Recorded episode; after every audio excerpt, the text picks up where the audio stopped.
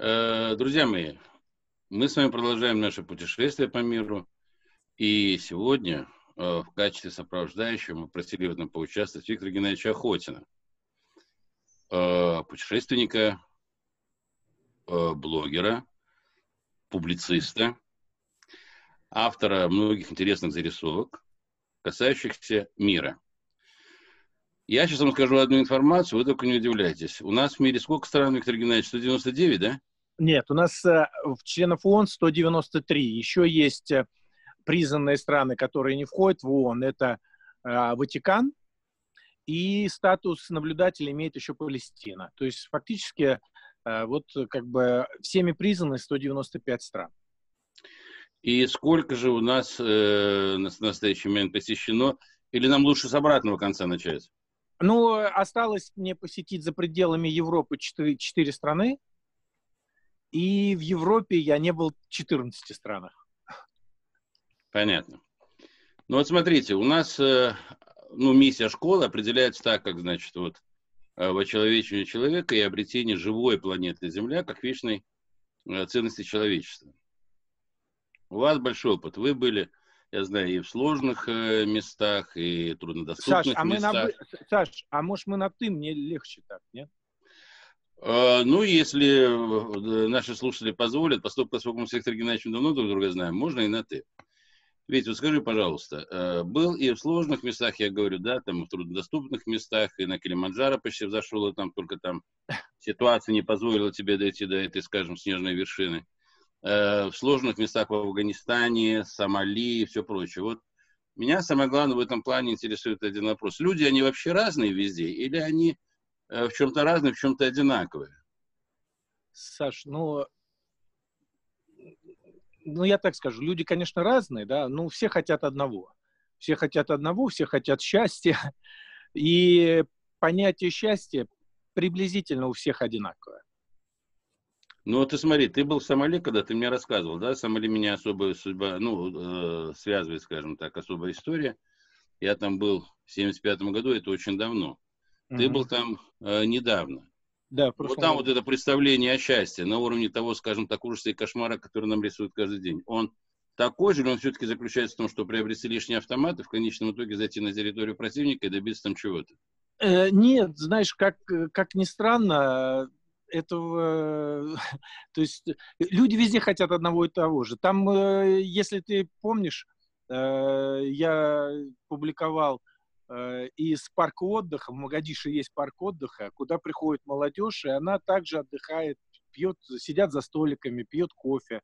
Ну и такая у них нормальная, мирная жизнь. И на самом yep. деле, когда ты находишься в Магадише, то ну, есть только одно место, куда мои проводники сказали, ведь мы не можем туда поехать, потому что, ну, ты вот э, европеец. Это рынок, э, нелегальный рынок торговли оружием.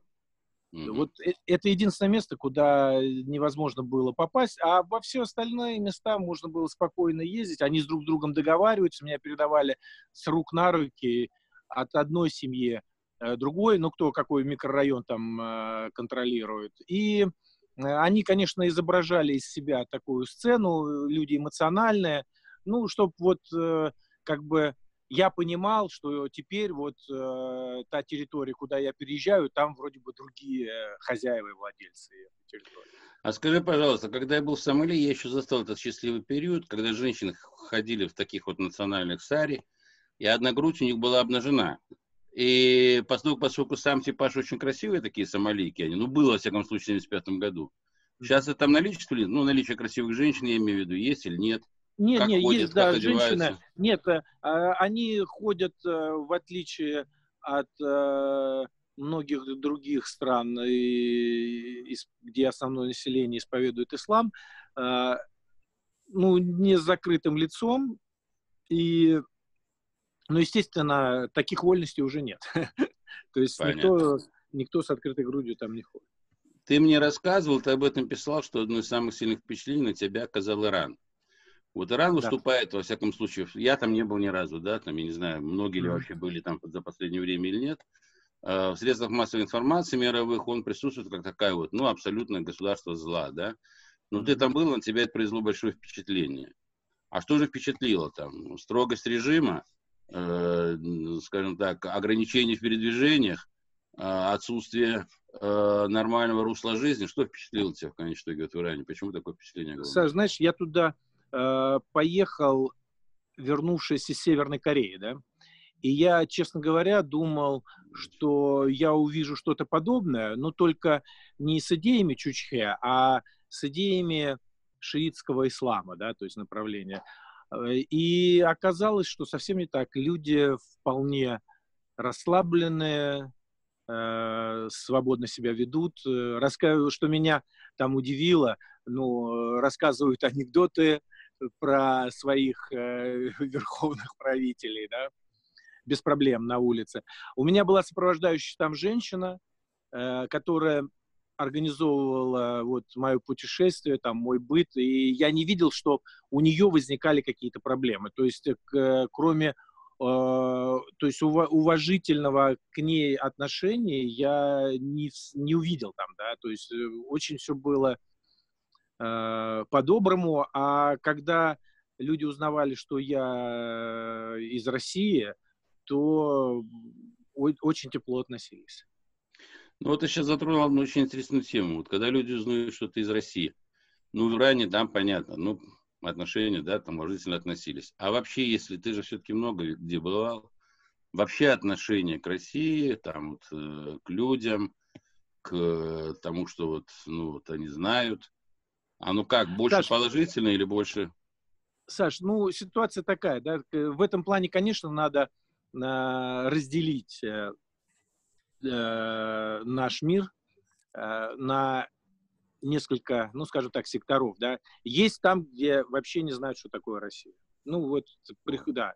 То есть есть такие где-нибудь там, ну, я не знаю, там, Папуа-Новая Гвинея, да, там, допустим. То есть, э, ну, вот есть такие страны, где не знают. Э, есть страны, которые, ну, относятся как вот, как нам говорят, э, там в последнее время российские средства массовой информации не очень хорошо. Но это, как правило, европейские страны, страны, ну, такой англосакской, да, культуры, да, то есть, э, но есть страны, где люди относятся к нам, ну, к России хорошо, да, и, скажем так, они ничего не знают о России, но я часто э, встречался с людьми, которые, когда узнавали, что я из России, говорили мне так, Владимир, привет! Я сначала популярный имя Владимир у них. Да, я так, я сначала думал, что они, э, ну вот еще с тех времен, значит, имеют Владимира Ильича Ленина э, в виду, да, но оказалось, что нет, они имеют в виду нашего нынешнего президента Владимира Владимировича Путина.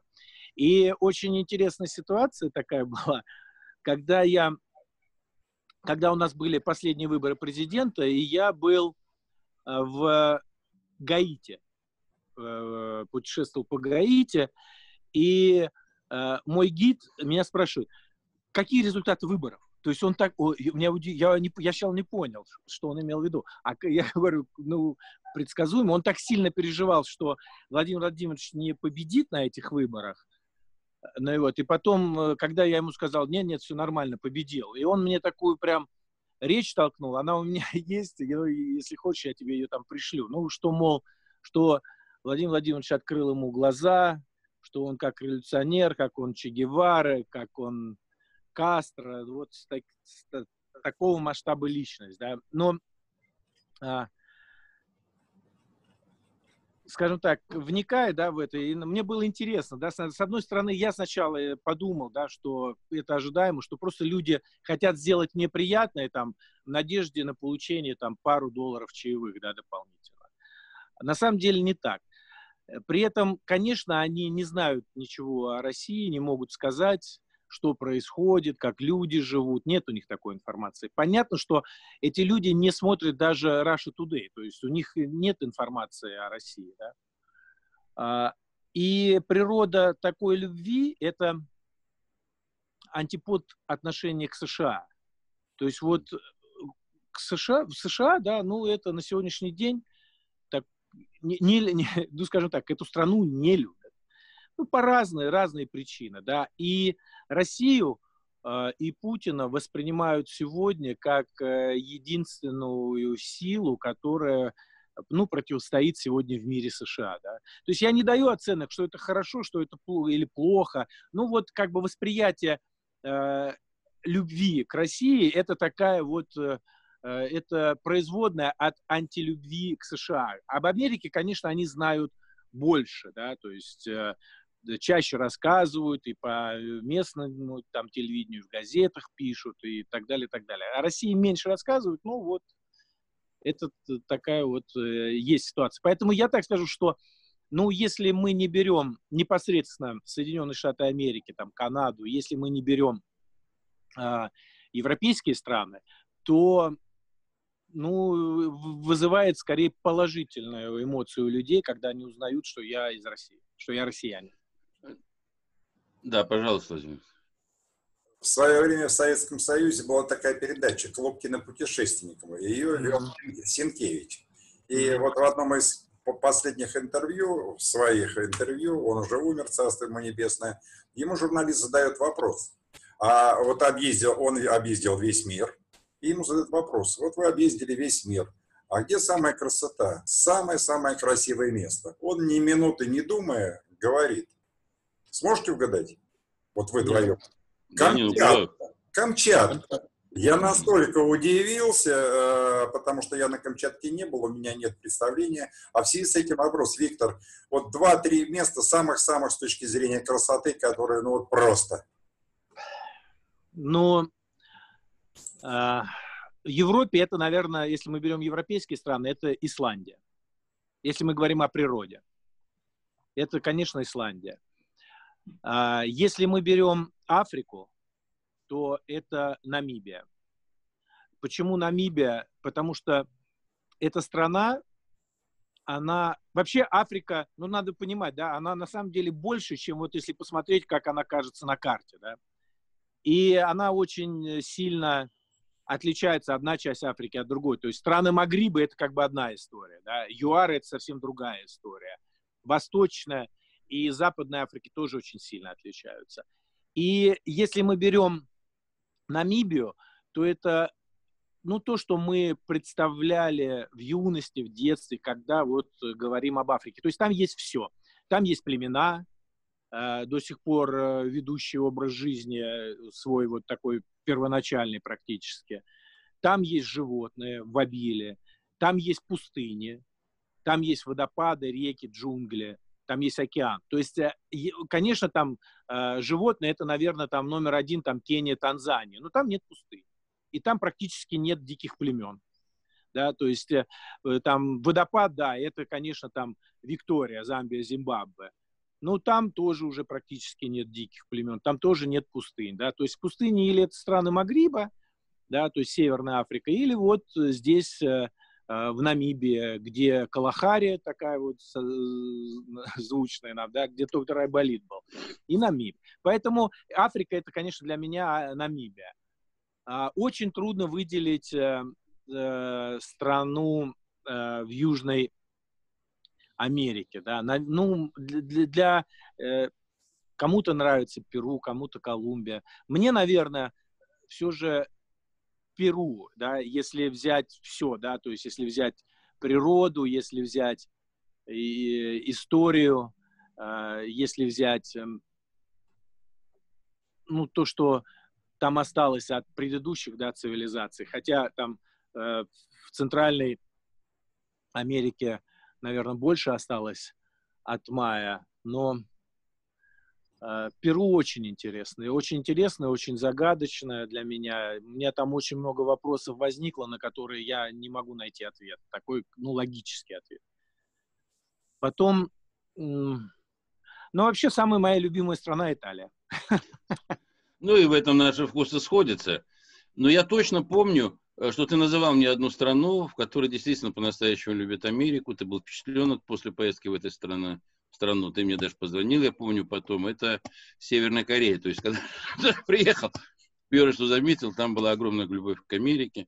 Они, значит, по телевизору, там вроде бы, где он стоит иногда, где всплывает он, там они про Америку тоже как-то показывают. Вот э, впечатление от этого э, замечательного государства. Природа, говорит, потрясающая. Недаром называли страна утренней свежести.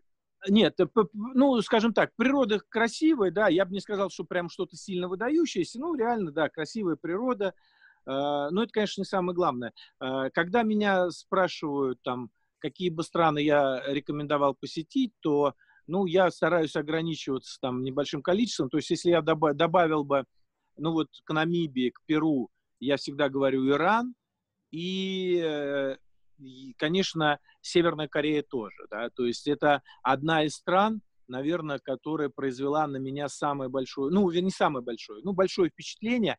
Почему? Потому что, ну, допустим, ну, скажем так, она превзошла мои ожидания. Ну, я все же родился чуть-чуть застав Хрущева, чуть-чуть. И, естественно, там, ну, у меня была информация, мы все росли в Советском Союзе, у меня была информация о том, что, что у нас происходило там в 30-х годах и так далее, и так далее. И я думал, что я, приехав э, в Северную Корею, что я буду готов, что я понимаю, что там происходит.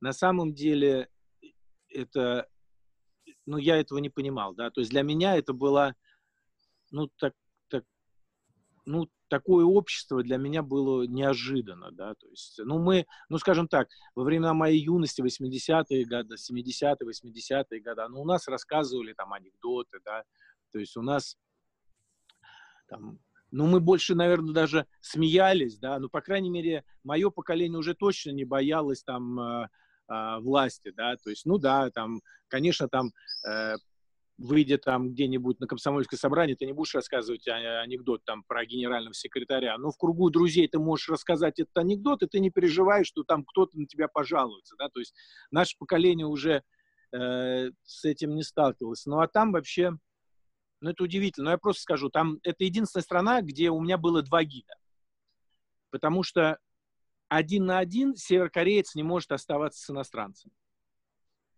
Э, то есть они друг за другом смотрели. Был как бы основной гид и был его помощник. При этом у гида был полностью залитованный, да, ну, утвержденный текст. Я это не сразу понял, но вот она рассказывает, у нее достаточно хороший был русский язык, владела хорошо русским языком, и она рассказывает, рассказывает, но вдруг какой-то вопрос у меня возникает, и я задаю вопрос. И она подвисает. То есть я понимаю, что она мой вопрос поняла. Это видно. Она не может ответить. Но, во-первых, она не может ответить, потому что никак. Потому что у нее не утвержден, видно, этот вопрос. У нее не было, да. И она не может ответить, потому что непонятно, как второй, я так понял, да, как второй гид там э, напишет в отчете, вот прозвучал от туриста э, непредусмотренный опыт. Так, я прошу прощения. Ну и вот прозвучал от туриста не про э, вопрос, да, и непонятно, как э, э, на него надо было отвечать.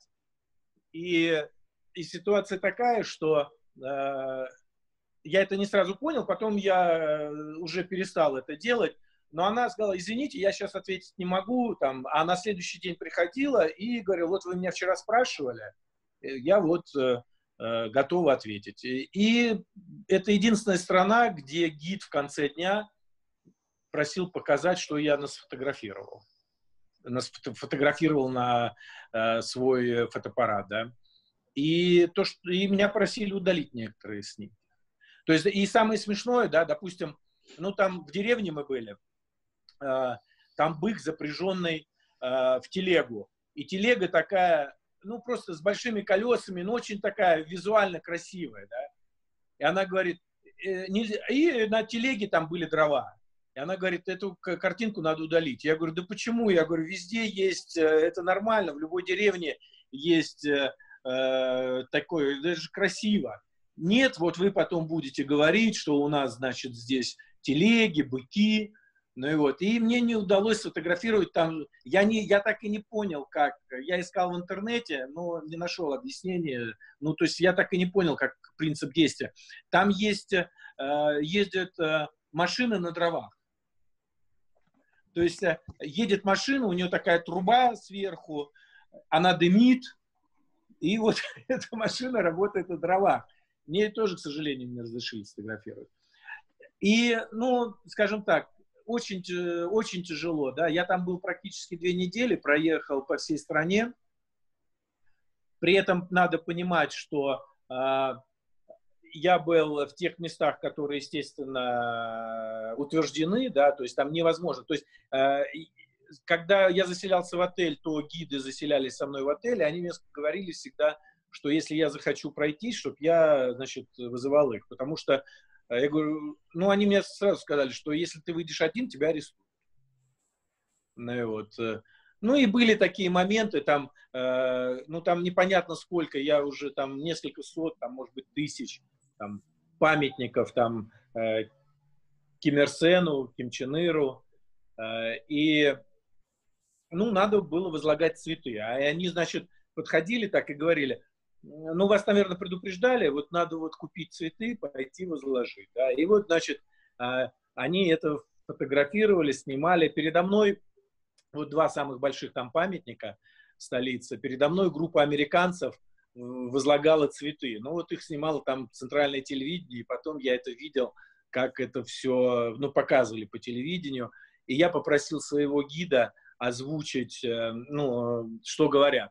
И она мне говорит, ну, говорят, что вот там великие там наши вожди, солнце нашей нации, и вот даже в Америке там туристы, превозмогая все запреты своей страны, стремятся возложить э, к этим памятникам цветы. Да? Ну, вот как бы вот такая ситуация. Но сначала, я так скажу, сначала меня это веселило. Потом у меня это... Они вызывали чувство жалости, да, эта ситуация. А потом они меня стали раздражать, потому что но они ужасно неблагодарны.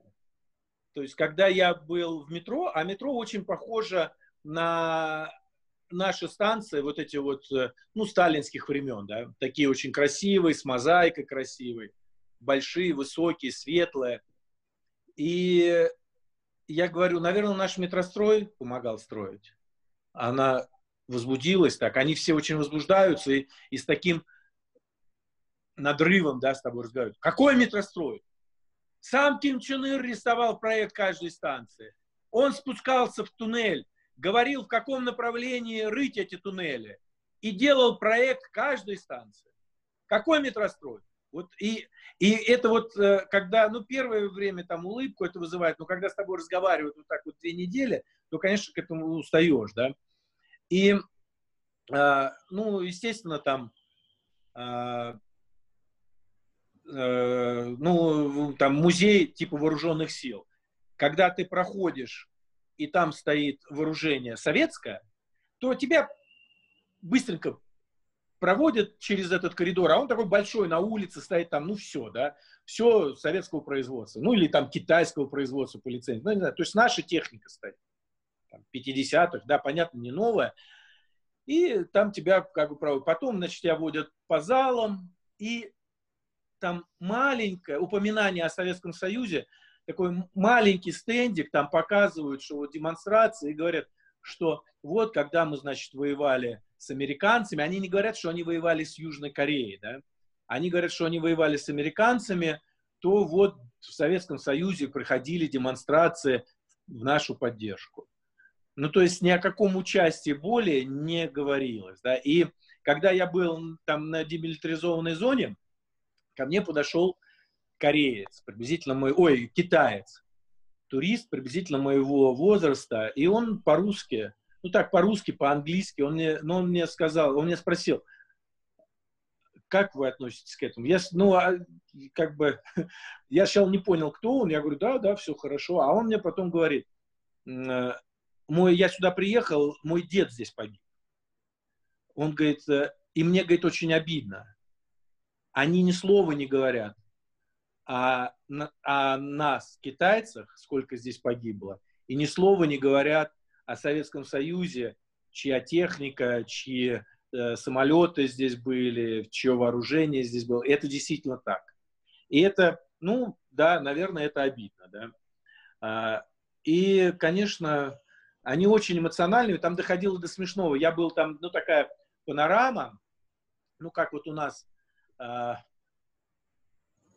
панорама, посвященная э, войне 812 года, да, и они рассказывают историю, что там вот какой-то там, там, ну, допустим, там Ким Чен Ын там или такой-то, ну, там отстреливался, его окружали, они так рассказывают, его окружали корейцы, эти, ю, эти собаки продажные американцам, они его окружали, ему ранили левую руку, он взял автомат в правую руку, отстрелился. Потом ему, значит, по очереди ранило все ножки, потом ему по очереди ранило все ручки. И, значит, вопрос такой как бы возникает, что он там, как он отстрелился. И когда, говорит, они его окружили, их было 50 человек, он взорвал две гранаты и уничтожил их всех. И, и я так понимаю, мне ну, смешно да, стало. И я чувствую, что я начинаю колоться что я сейчас засмеюсь, да, но у человека вроде бы нету ни ножек, ни ружечек уже, а он взорвал две гранаты. И я, и я единственное, что делаю, я закрываю лицо руками, и вот так, ну что как. И мне гид говорит, Виктор, ну не принимайте вы так близко к сердцу, ну успокойтесь. Были вот такие вот смешные моменты там тоже. Ну, вот. Понятно. А когда, я, а когда я был там, где мавзолей их, эм, где оба э, Кимы лежат, то там такая э, в национальном платье, она так очень плакатель, плакательница, такая профессиональная. Она так заводит, и так вот наше солнце, наше это, вот у нее там заученные слова на три минуты, потом она так плачет, плачет, потом она так прекращает плакать и говорит, так, все, проходим следующее. Виктор, Виктор, можно телефон поставить, не в руке держать, а то изображение... Прошу прощения. Да, да, прошу прощения. Ну и вот, вот такая вот ситуация. Это то, что касается Кореи, да? Сейчас мы, сейчас... Ничего не... Ну вот я как-то так, ладно? Да. Ну то, что касается Кореи. А, и, и после этого я был в Иране, да? В Иране этого нет совершенно. То есть в Иране совершенно живые люди, готовы, готовы обсуждать с тобой любые темы, а рассказывать анекдоты про своих аятол. Когда меня водили по дворцу Шаха, то гид спокойно сказал, говорит, ну, на мой взгляд, мы с Шахом погорячились. То есть э, э, они совершенно по-другому, да, это все ну, совсем другие люди. Ну, вот как-то так, да. Скажи, пожалуйста, вот ты упомянул Китай, ты же в Китае тоже был. Да, Произвел он тебя, он на тебя произвело впечатление вот это вот совершенно огромное какое-то вот этой глыбы, которая вот ну, своей мощью экономической, там, я не знаю, население, людей много, вот все ходят, бредут, то есть вот какое впечатление у тебя Китай это оставил? Ну, Китай оставил, ну, наверное, знаешь, э, Китай оставил такое впечатление, ну, как это принято называть, да, стереотипы, да, то есть вот, ну, вот как вот у нас сейчас говорят, да, Китай, действительно, нельзя не обратить внимание на, ну, на то, как он развивается. Да? То есть еще, скажем так, э, я помню времена моей юности, но это была страна для нас, да, даже страна, наверное, не третьего мира. Да? То есть это была страна, которая там поставляла нам термосы, кеды, кеды, кеды. Шарики, шарики для пинг-понга. Да, ну вот э, такая да, ситуация. И когда я был в Шанхае, самое интересное, я даже скажу такую вещь, что я был сначала в Южной Корее, потом я был, не, я был в Китае, в Южной Корее, в Китае я был два раза, да, в Шанхае, я потом, а после этого я поехал в Японию. И знаешь, вот для меня Япония не, вот, не произвела впечатления, как, ну, то есть моих ожиданий не оправдала, потому что а, ну, я в юности занимался спортом, да, и мои друзья, которые поездили по миру, они мне так говорили, Ви, ну вот Америка это прям, ну вот, вау. Это было, это были начало 80-х годов. А Япония это просто 21 век, да. И, ну, мы все помним, да, то есть у нас там Sony, часы Seiko, да, машины, все. То есть вся аппаратура, да, э, там была э, японского, да, то есть такая первоклассная, да, то есть никаких айфонов тогда еще не было, да, То есть, э, ну, какая-то техника там, грюндик там, да, э, которая там европейская, но она очень редко, да, была у нас. То есть это в основном было японское. И когда я туда ехал, я ожидал увидеть что-то типа, ну, что я уже ожидал, что у меня, меня встретит такси без водителя. Ну, потому что то, что я видел в Шанхае, да, и я понимал, э, за какое время это все произошло, то есть Шанхай это была деревня, когда Япония это была, ну, прям уже вот такая цивилизация, производила такие вещи, о которых мы могли только мечтать. А оказывается, что на фоне Китая Япония уже не производит впечатления такой вот э, ну, скажем так, лидера индустри индустриального, да, то есть, да, там очень интересная страна, да, там очень богатая история, но я бы не назвал там прям, мне кажется, Япония, ну, наверное, как в, ну, наверное, в 90-х годах она была уже такая.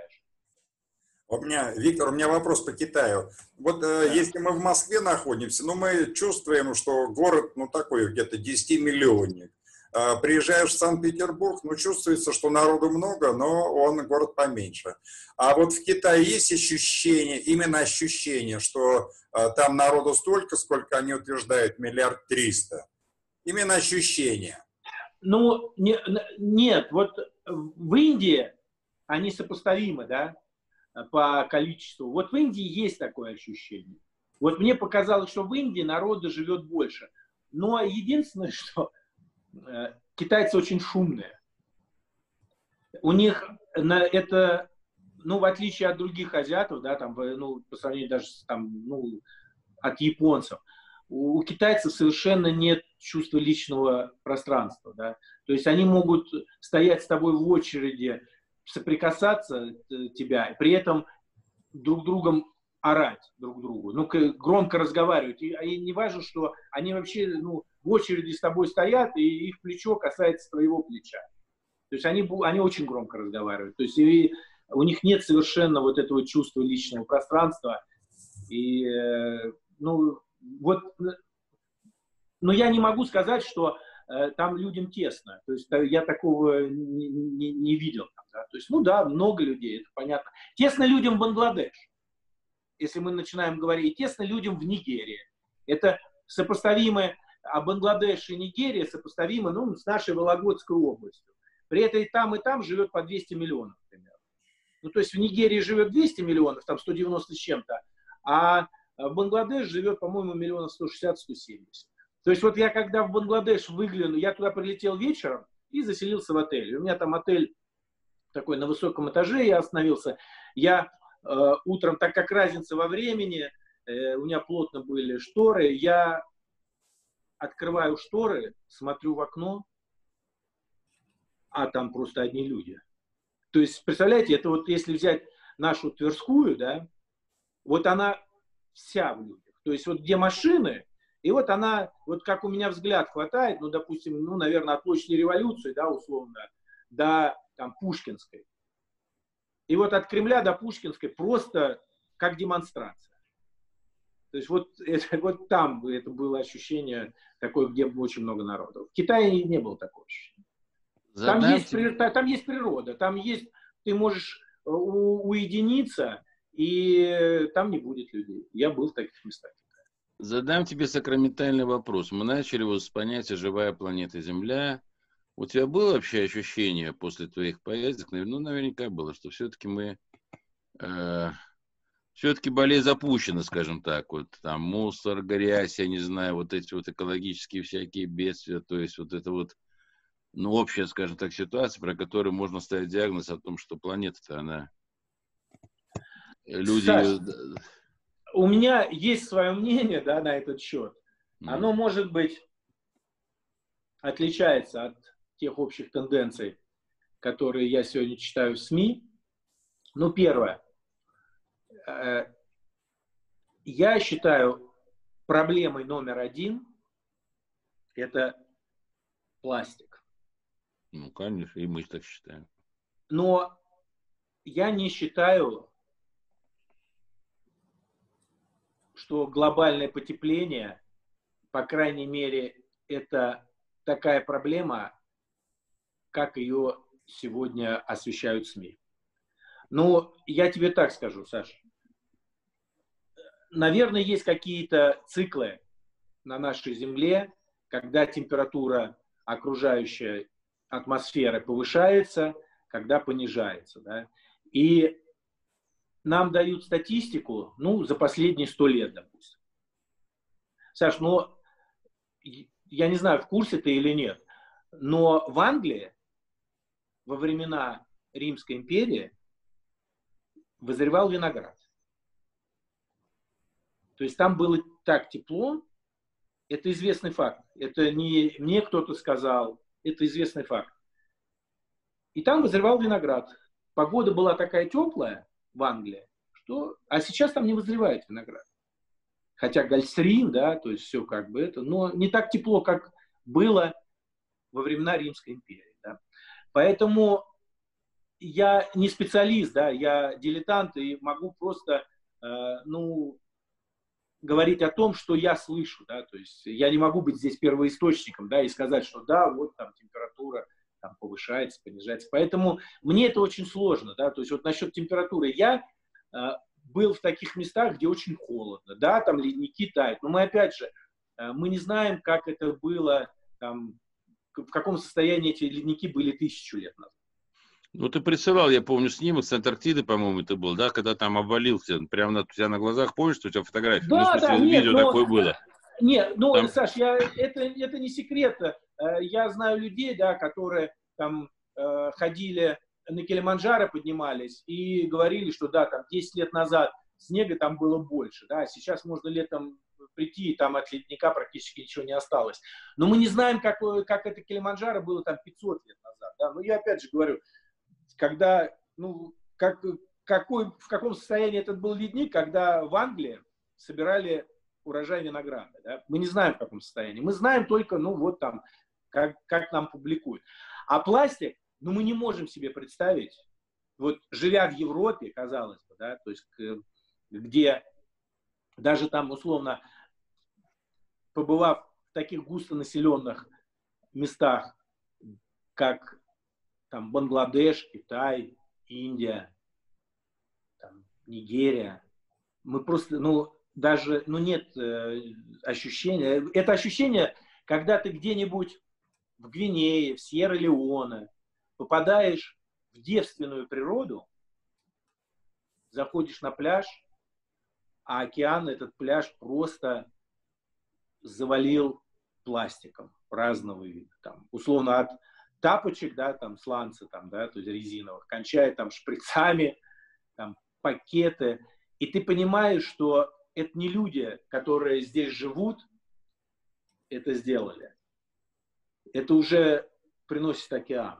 И вот этот, и когда ты там находишься, ты понимаешь, это, это на самом деле такие размеры, да, и многие страны сейчас уже начали бороться с этим, во многие страны, ну не во многие, некоторые страны, ну допустим, как там, э, Уганда, Демократическая Конго, кстати, тоже, э, где нельзя привозить пластиковые пакеты, только бумажные. Ну, сейчас в Европе стали очень сильно бороться с этим.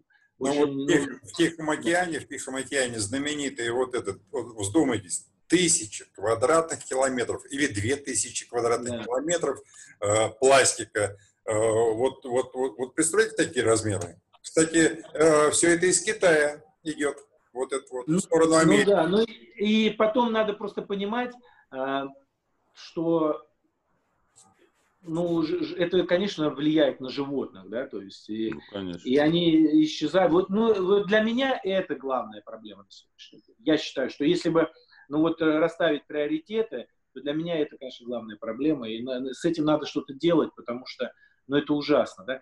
И, скажем так, где, где есть цивилизация, ну, там этого, это меньше. Ну, тоже убирают, да, то есть, вот, допустим, с, одно из моих таких больших разочарований – это страны Океании, которые я вот в прошлом году все посетил. Почему? Потому что я перед этим был на Карибах. И я думал, что там будет то же самое что только будет более дикая природа, и думал, будет она более красивой. Конечно, там есть такие места. Но там мало туристов, а мусора намного больше, чем на Карибах. Намного, да. То есть я был на Палау, которая страна-то, ну там основной атолл, там он в длину максимум, по-моему, километров 12. А самое узкое место, там у него там 10 метров. Но на этом атолле приблизительно с, с одного конца, да, ну, приблизительно 2 километра занимает свал. То есть, и там, знаете, там ситуация такая, там есть машины, там есть машины, но вот она как сломается, вот где она сломалась, она там и стоит. Ее так превращают так в сарай, так потихонечку, там что-то ее как-то используют, там, но вот это, это, конечно, ужасная природа. Когда ты заходишь на пляж, а там, ну, просто это, это помойка, да, и ты понимаешь, что, опять же, что, окей, э, люди э, это сделали, которые, ну, хотя бы те люди, которые живут, они могли бы это убирать. Но это очень много приносит уже океан. То есть это уже очень много приносит океан. И это, конечно, ужасно. Ну, задам тебе вопрос оптимистический, э, тем более, что у нас время уже подходит к концу. А да. пока Виктор Геннадьевич будет отвечать, я прошу наших слушателей подписываться на наш канал, нажимая там красную кнопочку «Подписаться», да, и рядом колокольчик. Тогда вы сможете получить уведомление о следующей нашей встрече с Виктором Геннадьевичем, когда он посетит уже, наверное, все страны. Мы вот как-то забронировали первое интервью именно для нашего канала вот, чтобы в определенной степени... Ты же диплом получишь какой-нибудь, когда все страны посетишь? Там выдается какой-нибудь диплом или нет? Есть организация, нет, ну, ну диплом? скажем так, э, есть ресурс, который учитывает это и проверяет. Есть ресурс? Понятно. Да. Надо в школе, ну, надо в школе здравого смысла диплом э, выдать э, путешествию Саша, да. а вообще ты в курсе, да, что, э, я не знаю, говорил тебе или нет, что людей, которые посетили все страны мира, все страны ООН, их меньше, чем космонавтов. Вот, видишь как. Ну, точно, надо давать, наверное, а от школы здравого смысла. Вот Владимир Викторович очень красиво все делает. Он сделает специальный диплом. Но Спасибо. вопрос у меня такого плана, ведь э, вот э, многие говорят, да, там о всемирной гармонии, а вот о человечестве как таком, э, о, о единстве, о целом. Некоторые называют вот планету Земля маленьким космическим кораблем. Вот по твоему мнению, ты э, со многими общался, многих видел, вообще-то Возможно это построение, скажем так, всеобщего человечества на гармоничных каких-то таких началах, что вот без войн там, без конфликтов, вот придумать какую-нибудь такую хорошую идею и всех объединить. Саш, ну, скажем так, я так думаю, что вообще все этого хотят. То есть никто не хочет воевать. А, жалко, что у нас э, не хватает времени, и мы не поговорили. Мне хотелось поговорить э, про Сирию, да, вот, которой я побывал в прошлом Ты году. Ты можешь это, спокойно сейчас поговорить на эту тему. И это одно Нет. из таких моих Спасибо. впечатлений серьезных, которые я хотел бы тоже поделиться. Но я, да, я сейчас скажу такую вещь. Саш, никто не хочет войны. Это понятно. Но очень тяжело найти грань между толерантностью и беспринципностью. Но я сейчас объясню ситуацию. В Африке, во многих странах у людей другие ценности. У них нет понятия ценности дома, как это есть, допустим, у европейцев. Я видел очень богатых людей, миллионеров, которые живут, ну, практически в коробке из-под телевизора. Не потому что э, ну, он не может себе позволить. Он себе может позволить, но для него ценность другая. Для него ценность, у него должно быть там несколько тысяч, десятков, сотен тысяч коров. Это его ценность. И понимаешь, вот этот человек, он состоятельный, у него какая-то идея там, приехать в, Россию, там, в Европу, куда угодно, в какую-то страну. Он приезжает. И ему жарко. Но он взял и разбил стекло. Ну, жарко же. Ну, все же воздух. Зачем вот это вот прозрачное, вот э, что-то мешает? Он это разбил, понимаешь? И когда ему говорят, ой, он дикарь, он не дикарь, у него другие ценности. для него это не ценность дом. А если он приехал, а тут зима, ему холодно, он взял паркет из красного дерева, ну и как у себя там взял и разложил костерок, и сделал костерок. И у него тепло. И все говорят, господи, вы что, это же паркет там 18 века, что ж вы делали? Он говорит, для него это деревяшка, понимаешь? И когда, и когда, и ситуация такая, и если представить я, там, я был там в демократической Конго, в царе, у пигмеев, которые со мной носились как там, с, дорогим гостем, скажем так, которые мне показывали, если не будет воды, какую лиану рубить, чтобы напиться чистой воды, да? Там, как охотиться надо. Понятно, что если меня забросить туда, то я тоже буду делать какие-то вещи, которые, ну, будут хорошо там не раздражать их, ну, смеяться. А если они мне помогать не будут, то я там умру через какое-то время, очень быстро. Понимаешь, то есть мы настолько разные, что вот мне, когда я начал путешествовать, я сначала такой, мир во всем мире, мир, дружба, жвачка, мы должны... А потом я понял, что у нас ценности, опять же, мы все хотим мира, но у нас ценности настолько разные, что, конечно, когда мы начинаем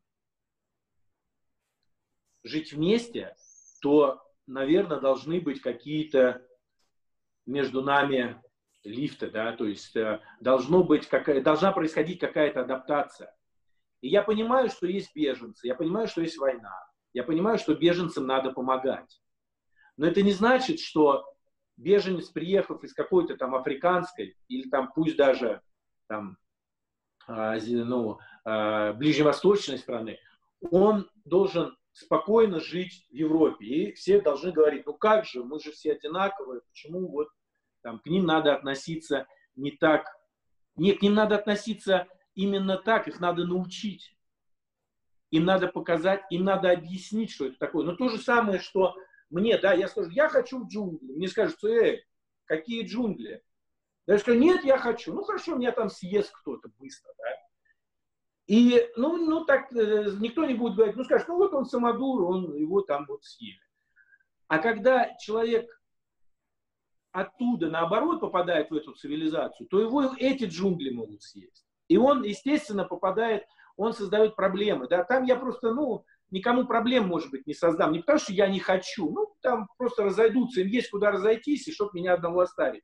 Наверное, здесь ну, в Европе, да, такого, ну, нет, да, но он всегда что-то найдет. Найдет приключение на свою задницу и найдет, э, скажем так, создать кому-то э, неудобство, да.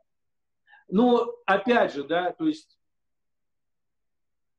если человек приехал из исламской страны, да, которые люди исповедуют ислам, и где образ женщины он один, то попадая в Европу на пляж, где женщины лежат с голым торсом, да, с, с грудью, ну, он считает, ну, его не надо ругать, что если он посчитал, что она там не проститутка, он, ну, ну такая ситуация, да, то есть, а мы ему говорим, ой, он дикарь, а на самом деле, ну, недавно еще, там, в 18-19 веке европейки на пляже ходили, ну, практически в Буркине.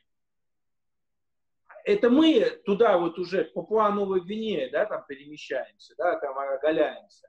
А мусульмане, ну, они вот, да, они живут э, более традиционно, более консервативно. Я это к тому, я никого не хочу не оправдывать, никого не хочу ругать. Я просто хочу сказать, что, конечно, нельзя жить сразу всем одной большой семьей. Это не получится. Это будут конфликты. И, конечно, мы должны принимать, да, должны, конечно, помогать людям, мы должны, конечно, помогать беженцам в первую очередь, где где война, которую, как правило, затеяли не эти люди, кто являются беженцами, да, конечно, мы им должны помогать. Но, с другой стороны, мы должны понимать и оберегать их от того, ну, чтобы они, условно, не разбивали стекло, когда им жарко, не разбирали и не поджигали пар э, паркет, когда им холодно. Ну и вот. Поэтому... У нас уже кончилось время полностью. Все, да, обидно. Но ничего страшного. Э, Виктор Геннадьевич, ну мы тогда ангажируем еще один эфир, если вы позволите. Э, низкий я, я, да, Саш, я единственный, но уже за рамками передачи, да, я хотел да. просто сказать, э, что просто я про, Сирию почему хотел сказать, знаешь, Саш? Ну, я все же человек, который западные средства массовой информации тоже смотрю, да? У нас еще запись идет. Выключи. Хорошо. Да-да-да, не-не, не надо, пускай идет. Времени и когда так... я, и, и, когда я, и когда я ехал в Сирию, я, на, я ожидал встретить людей, которые будут ко мне настроены очень негативно. А, и когда мой гид на э, блокпостах говорил, что он из России, он друг Путина, я ему говорил, слушай, не мели языком лишнего. Ну, то есть я понимал, что у меня, ну, предполагал, что у меня будут, возникнут проблемы, да, после, ну, то, что я там как бы, а на самом деле все наоборот. Но это очень долго рассказывать, я не хотел бы все это в огород, ну, в винегрет превращать. Как-нибудь э, поговорим об этом, это очень интересно, на самом деле. Давай, мы на следующей, если ты еще будешь в зоне достигаемости, мы с тобой на следующей неделе созвонимся, мы договоримся еще об одном эфире, продолжим наш разговор, он мне интересен. Я Давай. думаю, слушателям тоже будет интересен, спасибо тебе большое. Э, низкий поклон э, всем, кого знаю, всех, кого люблю, я тебя обнимаю. Давай, всего доброго, Пока. счастливо. Обнимаю. Спасибо, спасибо.